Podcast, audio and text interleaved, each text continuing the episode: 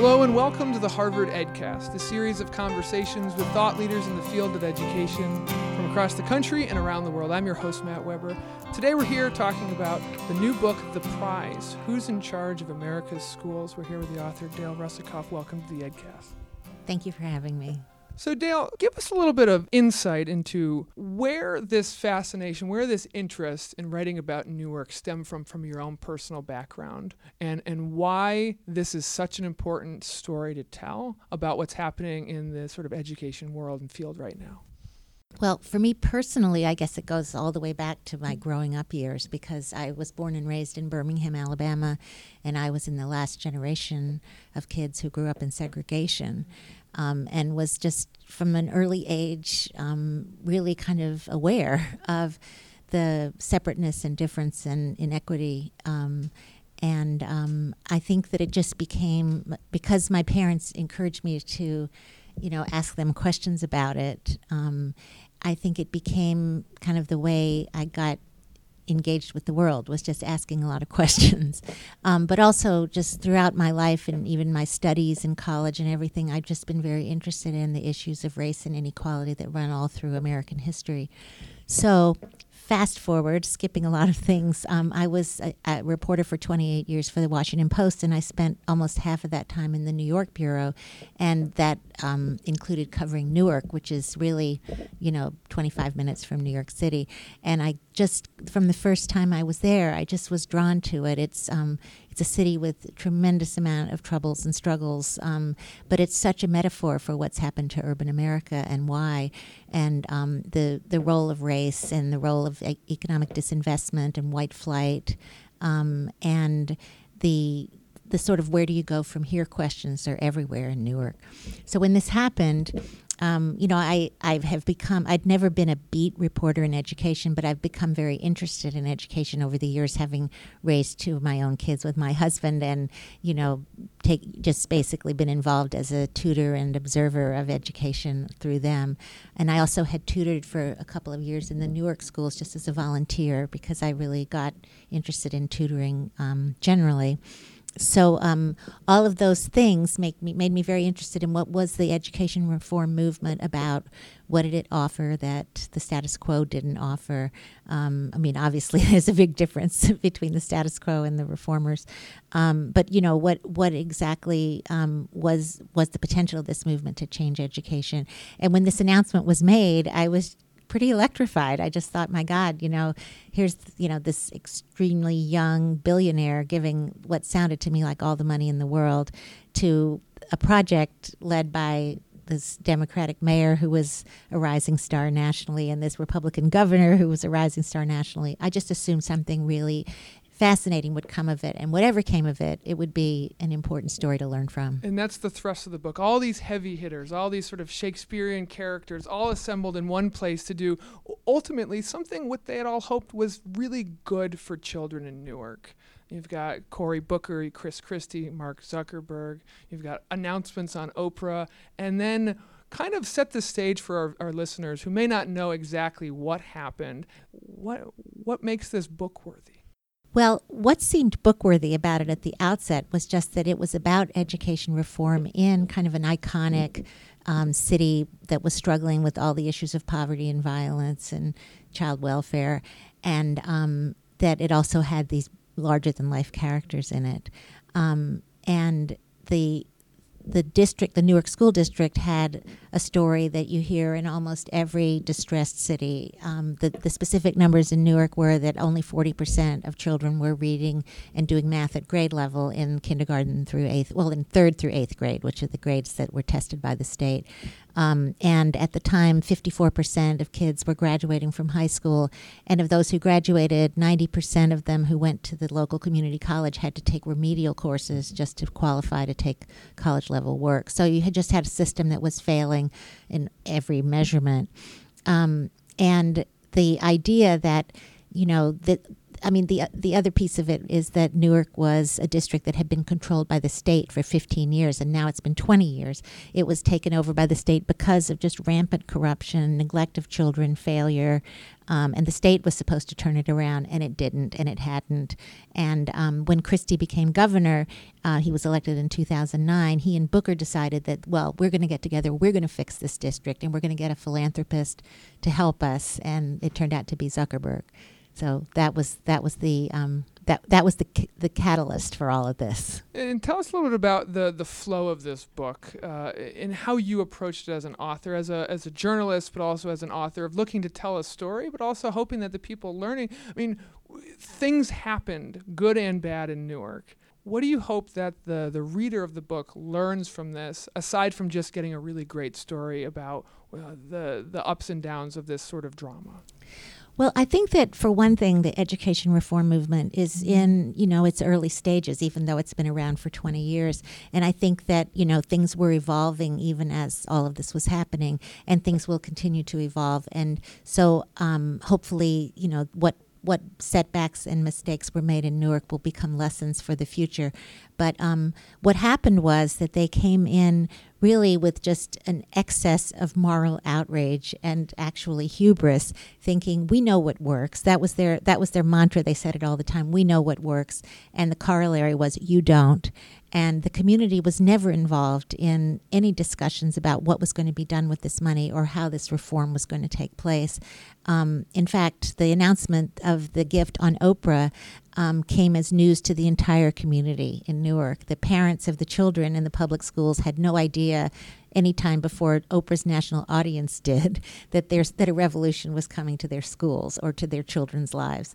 So um, this, I think, you know, the the idea that, and I think that that you know the the deliberate shutting out of the community was actually done with good intentions because the reformers believed that if you made this a more democratic process, it would be taken captive by unions and political bosses who, for generations, had determined what became of the Newark school budget and the Newark schools. I mean, one reason, well, the reason that I named the book The Prize is that the Newark School District was considered a prize by the political patronage kings, the politicians, the unions. Everybody wanted to control that prize because it's a billion dollars a year. It's the biggest public budget in Newark, and it's the biggest employer in the entire city, with the exception of United Airlines. So if you have any ambition to have power in Newark, one thing that you tended to do was you wanted to control the Newark school budget. And that was not because you wanted to help children learn, it was because you wanted to enhance your own power. So there was this there there was this whole history of you know real misuse and abuse of the public schools by the the local powers that be, and the reformers felt, well, let's just keep it out of their hands. But in doing that, they kind of assumed that they spoke for everyone, and there was a vast there was just a vast groundswell in Newark among parents, among you know grassroots community leaders, among civic leaders that the schools desperately needed to improve, and there was a consensus that something had to happen. And had that been tapped into, this never would have been such a top-down process. And I think there would have been not only more community buy-in, but a, a different strategy that might have had a lot more impact than the one they took, the one they followed. I don't want to give too much away because we want people to still read the book. It's called The Prize Who's in Charge of America's Schools, uh, out in bookstores now. Um, in New York Times bestseller as well. Congratulations, Dale. Thank you. Um, but give us a little, uh, some whet the appetite of the listener. How does Zuckerberg feel about all this? How does Mark Zuckerberg, who gave an incredible amount of money in hopes that it would do good in Newark, uh, finding out that maybe not so much uh, good change happened. Well, he would. He has not said anything publicly about being disappointed, but um, it's clear that from the way he's handling his his subsequent philanthropy that he's not pleased with the strategy that they used in Newark. Um, and um, but what I think that he feels good about a couple of things that they did accomplish. Sixty million dollars of the two hundred million he gave hundred million. Other donors matched it with another hundred million. Sixty million of that went to subsidize the expansion of charter schools. And within a couple of years, they will have doubled the number of children in Newark charter schools. So that'll be forty percent of the school age kids will be in charter schools. Another thing they did was uh, $50 million of Zuckerberg's money, so half of his money went to getting a new teacher's contract, which does um, have much more accountability um, in it. For example, teachers no longer get a raise every year unless they're rated effective or highly effective on a four point scale that also includes partially effective and ineffective. It used to be that everybody, almost everybody, got a raise regardless of their ratings. Um, and, you know, while that doesn't sound to somebody in the private sector like a huge deal, it is a big change in Newark. Um, and um, but but the interesting thing about it is that of the of the 50 million that Zuckerberg put up for that, um, 31 million went to back pay um, for the teachers who'd been working for three years without a contract, and that was just a quid pro quo. The union said, if we don't get this, we don't come to the table. So more than half of the of the money that funded the teachers' contract was basically, you know, I mean, it it in Newark, it's known as a payoff, um, just to get the union to the table. And the, the, you know, one of the main things he wanted was merit pay. He wanted to reward the best teachers in the hopes that they would stay in the profession and grow and develop and be rewarded. And only six million of it went to um, merit pay. So that you know, one fifth of the amount that went to the back pay went to merit pay, and um, it, it really, I mean, the, the teachers who got the merit pay were happy to have it, but they didn't see it as a life changing, transformational event in their lives. Dale, uh, last question, and, and thanks again for being on the on the Edcast today. W- was this the was this the story when you set set out to write this book? You had a, probably an idea of what the story was and, and how you were going to write it, and then in the process of writing it, what did you personally, as the author, sort of take away from it? And then was it the initial on the outset, the book you were planning to write? Did it end up being the book that you wrote? Um, I actually expected that a lot of really positive change was going to come from this. I guess I was a little naive, and I, you know, I would say Mark Zuckerberg was naive. Um, Not bad company to be with. right, right. Although I think that he's doing a little better than I am.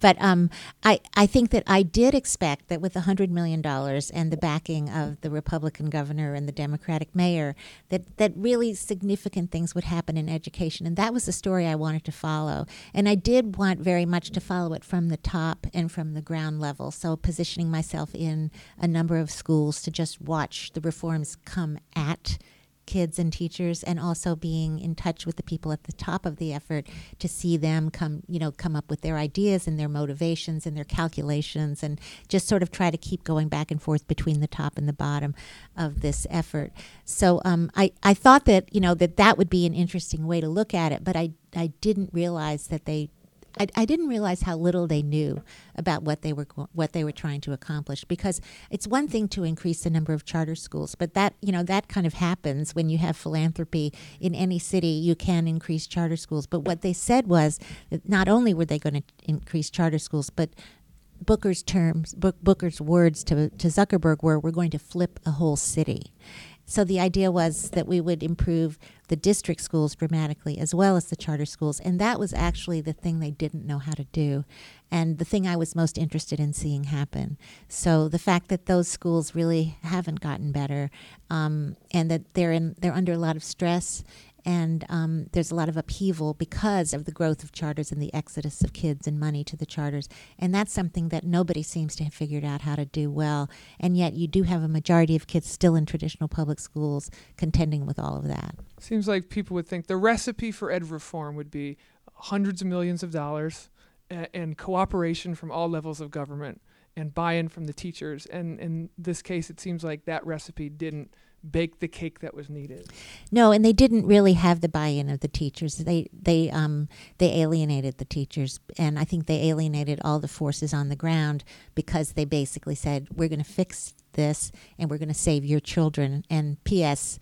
We're not going to ask you what you think of it.